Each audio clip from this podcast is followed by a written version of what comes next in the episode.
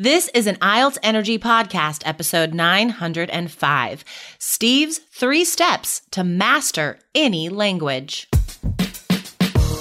Welcome to the IELTS Energy Podcast from All Ears English, downloaded more than 18 million times with former IELTS examiner Jessica Beck and Aubrey Carter, the IELTS whiz. If you are stuck with a low score, our insider method will help you get the score you need to unlock your dreams. Get your estimated band score now with our two minute quiz at allearsenglish.com slash my score. To get high scores on IELTS, it's not just about testing skills. Your overall English level also must be high. Today, you'll learn from a master, Steve Kaufmann, and get three vital tips on how you can improve your English fluency, not just for IELTS, but for life. Another day is here, and you're ready for it. What to wear? Check. Breakfast, lunch, and dinner? Check. Planning for what's next and how to save for it? That's where Bank of America can help. For your financial to-dos, Bank of America has experts ready to help get you closer to your goals. Get started at one of our local financial centers or 24-7 in our mobile banking app. Find a location near you at bankofamerica.com slash talk to us. What would you like the power to do? Mobile banking requires downloading the app and is only available for select devices. Message and data rates may apply. Bank of America and a member FDIC. Hello, IELTS Energy listeners. We are so fortunate and honored today. We have a super special VIP guest today. Um, I believe your moniker is Steve the Polyglot. Is that correct? Well, I don't call myself that, but I do like I do like learning languages, and uh, I'm working on my 19th and 20th right now, Arabic and Persian.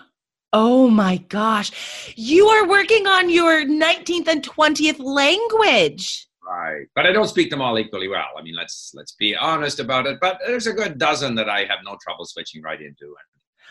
Oh my gosh. Okay. My range of subjects we can learn a lot from you today. So, guys, today on the show, Steve is going to share some of his advice for learning language in general, but specifically, guys, to help you pass your IELTS exam because on this show, we try as hard as we can to get across that passing any test, IELTS, TOEFL, wh- what have you, any standardized language test, guys, it's not just about the testing skills. Yes, we need those too. We need to know how to answer true, false, not given questions for sure. But guys, at the end of the day, you need good English as well. So that's what we're going to talk about today. Um, so, Steve, can you give us a little background on yourself first? Why did you start learning so many languages in the first place? Well, uh, you know, I um, we had I grew up in Montreal at a time when Montreal was very much a divided city: English-speaking Montreal, ah. French-speaking Montreal. So we had French at school, but I never bothered. I couldn't carry on a conversation. Then I got very interested in French. I ended up going to France. I studied there for three years. So obviously, to be doing all of my university training in French, I had to have a fairly good level in French. Yeah. Then I joined the Canadian government. I was sent to Hong Kong to learn Mandarin Chinese in 1968. So oh, wow. again, I had to learn a new language, and I discovered, you know, the importance of listening and reading. Fundamentally, in language learning, you have to get the language in you. Yes. And, uh, so, and then I lived in Japan for nine years. And what happens is once you discover that uh, it's not so difficult to learn a language, uh, then you like doing it. I mean, we like doing things that we're good at, right? for sure. Well but it's that motivation right that that intrinsic motivation guys um you have to enjoy what you're doing for personal reasons, not just to pass a test. That is not enough motivation to actually gain the fluency that you guys need to get a seven or higher. Like, we have to find our way into the language, that personal connection. And often it's by finding something that we can identify with in the target culture. Maybe it's movies, maybe it's music or podcasts. Um, Steve, is that is that something that you try and get across to students? Like, how do we find that intrinsic motivation to learn? You know, you sound as if you're me there. no, absolutely. Like when I'm learning Chinese or French or now Persian and Arabic or whatever, Russian, I don't have to like everything in that yeah. culture. Uh, and there may be some things that turn me off. But I've got to find something that I like. That something might be a friend, it might be German rock music, it might be anime for Japanese, or for people who are studying English, it might be some sitcom. Uh, they have to find something to like because you have to engage with it, listen exactly. to it, read it, you know, imbibe it. Uh, exactly. because realistically, it's a long road and there's lots of words to learn. And if you're trying to do it as some kind of a mechanical task where you're going to knock off a hundred words on this list, no. you're just not going to be able to do it. Oh my gosh, we we preach against lists on this podcast for sure. Right? Like the the AWL, right? We'll have students like memorize the academic word list or whatever. But then can you use any of those? No. Can you like recognize what they mean in context in the sentence? Usually not, because you didn't learn them in context, right? So, so far, guys, these two points are so important. Finding your personal inside motivation. What do you like about the target culture? Experience it through that target language. And then, second, it helps because you're engaged. And that's when we forget we're learning. And that's the whole point. Like, you will learn so much faster if you're not actually thinking, I'm studying now, I'm studying now. so these two points are so important, you guys. And again, we're talking about this overall language ability because as IELTS students, you guys have very huge dreams. And in order to reach those dreams, to unlock those dreams, you have to tackle this huge task of language, right? So, this is the point of today, guys. So, three points that Steve has for you. And I think this sort of covers that first one this idea of thinking past the test, right? Um, do you have any more tips or any more maybe lessons that you learned along the way of hmm, failures, right? Like, did you try a way to learn a language and realized it didn't work? Well, I, I, was going to add, I'll get into that, but I was also going to say that there is significant scientific evidence that block learning doesn't work. Uh, if somebody wants to Google the term interleaving, there's all kinds of research by cognitive scientists that, sh- that shows that if you try and study something, 100 words, or you're going to nail, you got a, a, paper on some subject and you're going to read it 15 times, you can't learn that way you have to learn a little bit of this, a little bit of that in some other context, come back, sort of grazing like that's how the brain likes to learn. So I think that yeah. that reinforces what you said. But I also want to point out uh, something that very much ties into what you just said. And that is that, you know, I have this website called LingQ that I started with my son.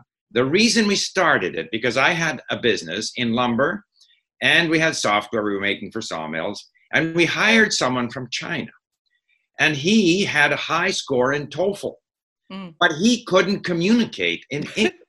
he was hopeless. He didn't have everything had to be repeated three or four times. He had no real sense of what we were talking about, what we expected from him. He ended up going back to China. So this is just to sort of emphasize the fact that getting your high score in TOEFL or IELTS doesn't guarantee you success because after all that test is only a step towards the next goal at a university, in a better job, whatever it might be. And so if you haven't brought your level up, you know, sort of broadly based skill level in the language up, you are not going to do well, even if you figure out a way to ace the test. That is so true, Steve. That is so true. You know, and that's one of the beauties of our our IELTS course is the study plan that we provide students. It yes, it teaches all of the testing skills and the testing practice and strategies and insider tips and tricks. Right. But at the same time, it's balanced with improving overall English, right? So right. in the study plan, our students have to read the newspaper, novels, magazines, listen to podcasts made for natives with transcripts, without transcripts, watch movies. Um, and we've interviewed a number of students who have been through our course, gotten the scores that they needed, and they're like, I they still keep those habits, right? So after they moved to Australia, to Canada, they're like, I'm so glad that I established this routine of reading the newspaper and binging stuff on Netflix or whatever, because that helped them to transition, right? When they get to that new country. Because you're right. I mean, the test is just one thing, that is just one challenge, right? Thinking beyond that is so important. And guys, that's also a part of your motivation to keep studying to pass this exam, right? Keep in mind that larger goal, right? When you need mealtime inspiration, it's worth shopping Kroger, where you'll find over 30,000 mouthwatering choices that excite your inner foodie. And no matter what tasty choice you make, you'll enjoy our everyday low prices, plus extra ways to save, like digital coupons worth over $600 each week. You can also save up to $1 off per gallon at the pump with fuel points. More savings and more inspiring flavors make shopping Kroger worth it every time. Kroger, fresh for everyone. Fuel restrictions apply. So let's get to that second point. This is really the the how of the whole thing. The input activities, right? Um, so what sort of input activities are you thinking of? We've mentioned sitcoms, for example. Um, what should students look for when they're trying to find reading and listening activities to improve that that language? Well, I think initially they have to go with their interest because you have to get a toehold in the language. Now, I'm assuming that they're past sort of the beginner material. Beginner material has to have a lot of repetition. When I start in a new language uh, on our website, we have these stories with a lot of high frequency verbs, lots of repetition, but very soon you get tired of that. So the next step should be something that you're familiar with because the more familiar you are or the more interested you are in the subject, the more likely you are to understand it. However, at some point, you have to expand beyond that so that you cover a wide range of vocabulary. So it can be articles you find on the internet. Some of the things you mentioned, actually, Jessica. I mean, you should at some point read one or more novels. Yes. Uh, you can't just read little short articles. That's not the real world. You have to read novels, listen to audiobooks that, that match the novels that you're reading. Uh, podcasts are excellent because typically if they're often like with me on my Arabic, there are three or four people all speaking at the same time because they're all so keen to say what they have to say. High speed, and and it's difficult. So you've got to challenge yourself. So it's it's a matter, in my opinion, of of uh, obviously a lot of listening and reading. Uh, assuming you're past the beginner stage now, starting out with sort of a narrow range of things that you're very interested in, but pushing yourself so that if you're going to be studying business or if you're going to be in sort of the medical field or engineering you've got to push yourself into those subjects as well so that you can naturally acquire uh, the vocabulary that you need Yes, exactly, exactly. Um, and guys, this is again supported by linguistics, right? It's called comprehensible input. So we're always aiming one step higher than where we're at. So if you're a beginner, don't start reading the New York Times. But listeners, we know that you guys are at least intermediate level or higher because you are understanding most of what we say on this podcast, at least. So, guys, listeners, you should be aiming for that native speaker English at this point. And yes, it's hard. But guys, think about it like this. If you're understanding 100% of whatever you're reading and listening to, then you're not learning anything, right? We always have to feel like we're challenged when we're when we're seeking that input, when we're experiencing that input if we're hoping to improve. Cuz that input is pulling you up, right? Like literally pulling you up to the next level of English. So, yes, start with what you're interested in. I love that. That's so important but then push yourself, right? Read that article you wouldn't normally read. Seek out a podcast that maybe you thought was boring, but your friend likes it. Try it out. See what happens. Um, okay, awesome. So that's step two, guys. Seeking out that input, experiencing that native input. Now, this third step is really interesting to me the speed of english right so what what are we aiming for for the input, right? Because it's different than the output. So, reading and listening. What do you mean by the speed? What's important to think about there? Well, I think in language instruction, uh, language learning, there is too much emphasis always on output. People yeah. want to say something right away. I want to speak well. I want to speak correctly. Uh, sometimes people try to speak too quickly. In fact, it's far more important that you understand. Comprehension is more important. And particularly in a test like IELTS, you have to move quickly. You don't want to end up with, you know, 15 minutes to go and you've only done half the test. you have to, if you hear it, you got to understand it the first time. If you read it, you want to, you know, read it quickly and understand what you read.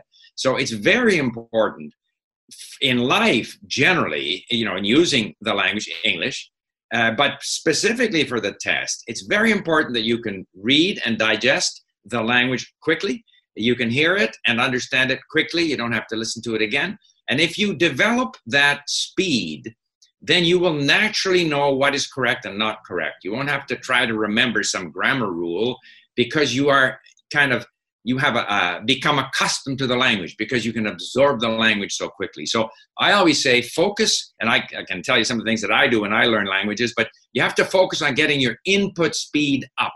But then when you speak, take your time. Take your time. People are going to wait for you. Don't speak so quickly that you stumble all over yourself. You know, once you are confident that you understand what people are saying, you can then be confident and speak slowly and deliberately and rely on your instincts, and you'll probably do quite well.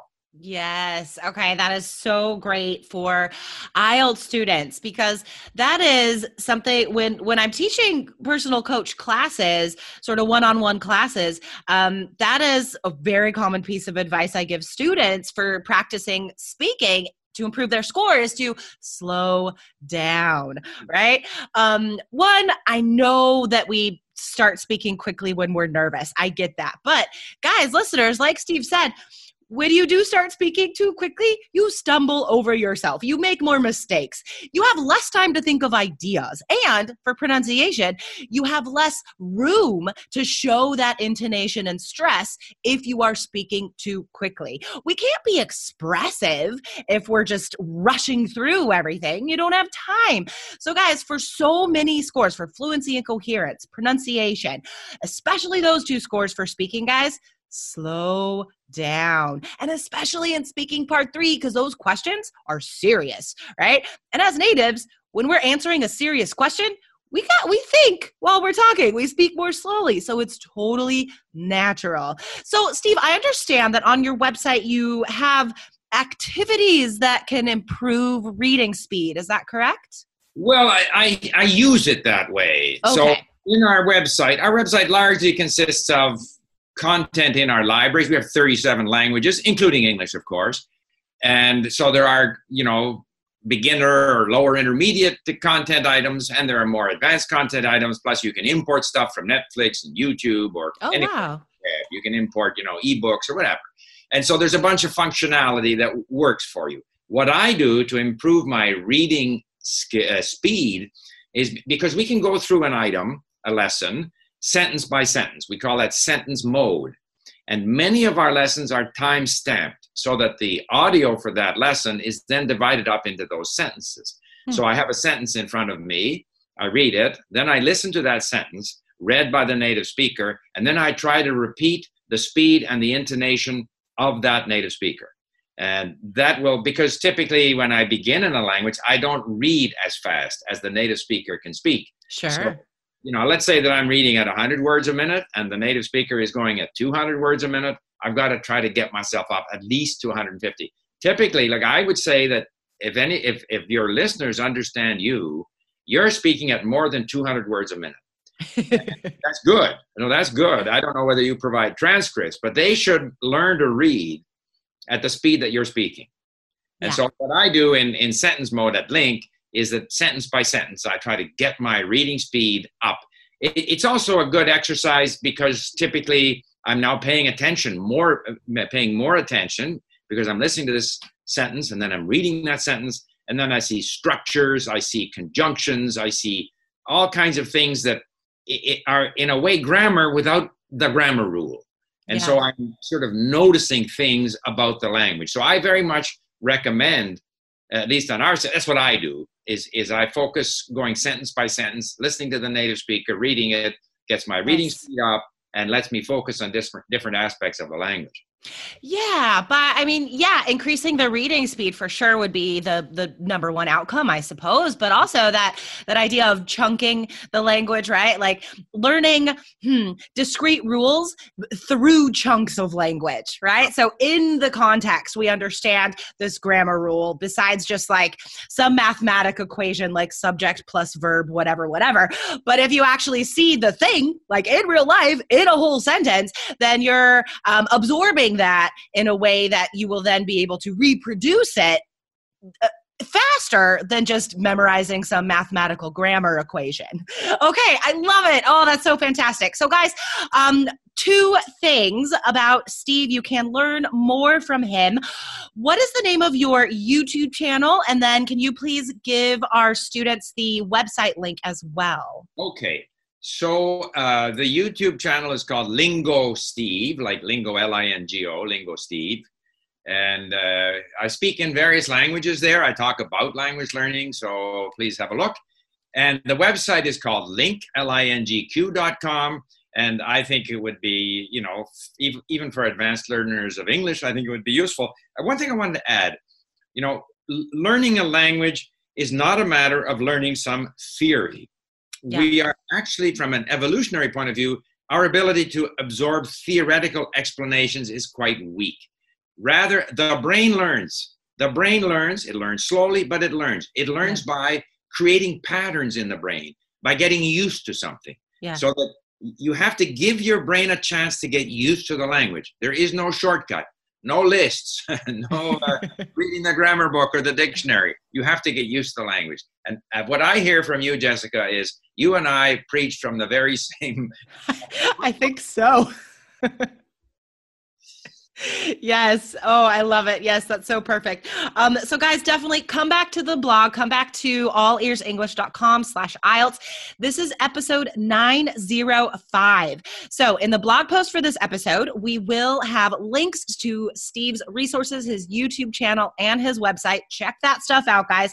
Um, sounds like they would be great partner resources for Three Keys IELTS students. So guys, we need to improve our overall English in a number of ways. And like Steve said, it does take work, but it will happen. Your brain is capable of reaching the fluency level that you desire, guys. And you're also capable of getting the IELTS scores you need at the same time. So to check out all of our options for our IELTS courses, guys, computer, paper, academic, general, go to allearsenglish.com slash K-E-Y-S. All right, wonderful. Steve, thank you so much. This has been a very enjoyable conversation. Thank you. Have a good day. Thank you. Same to you.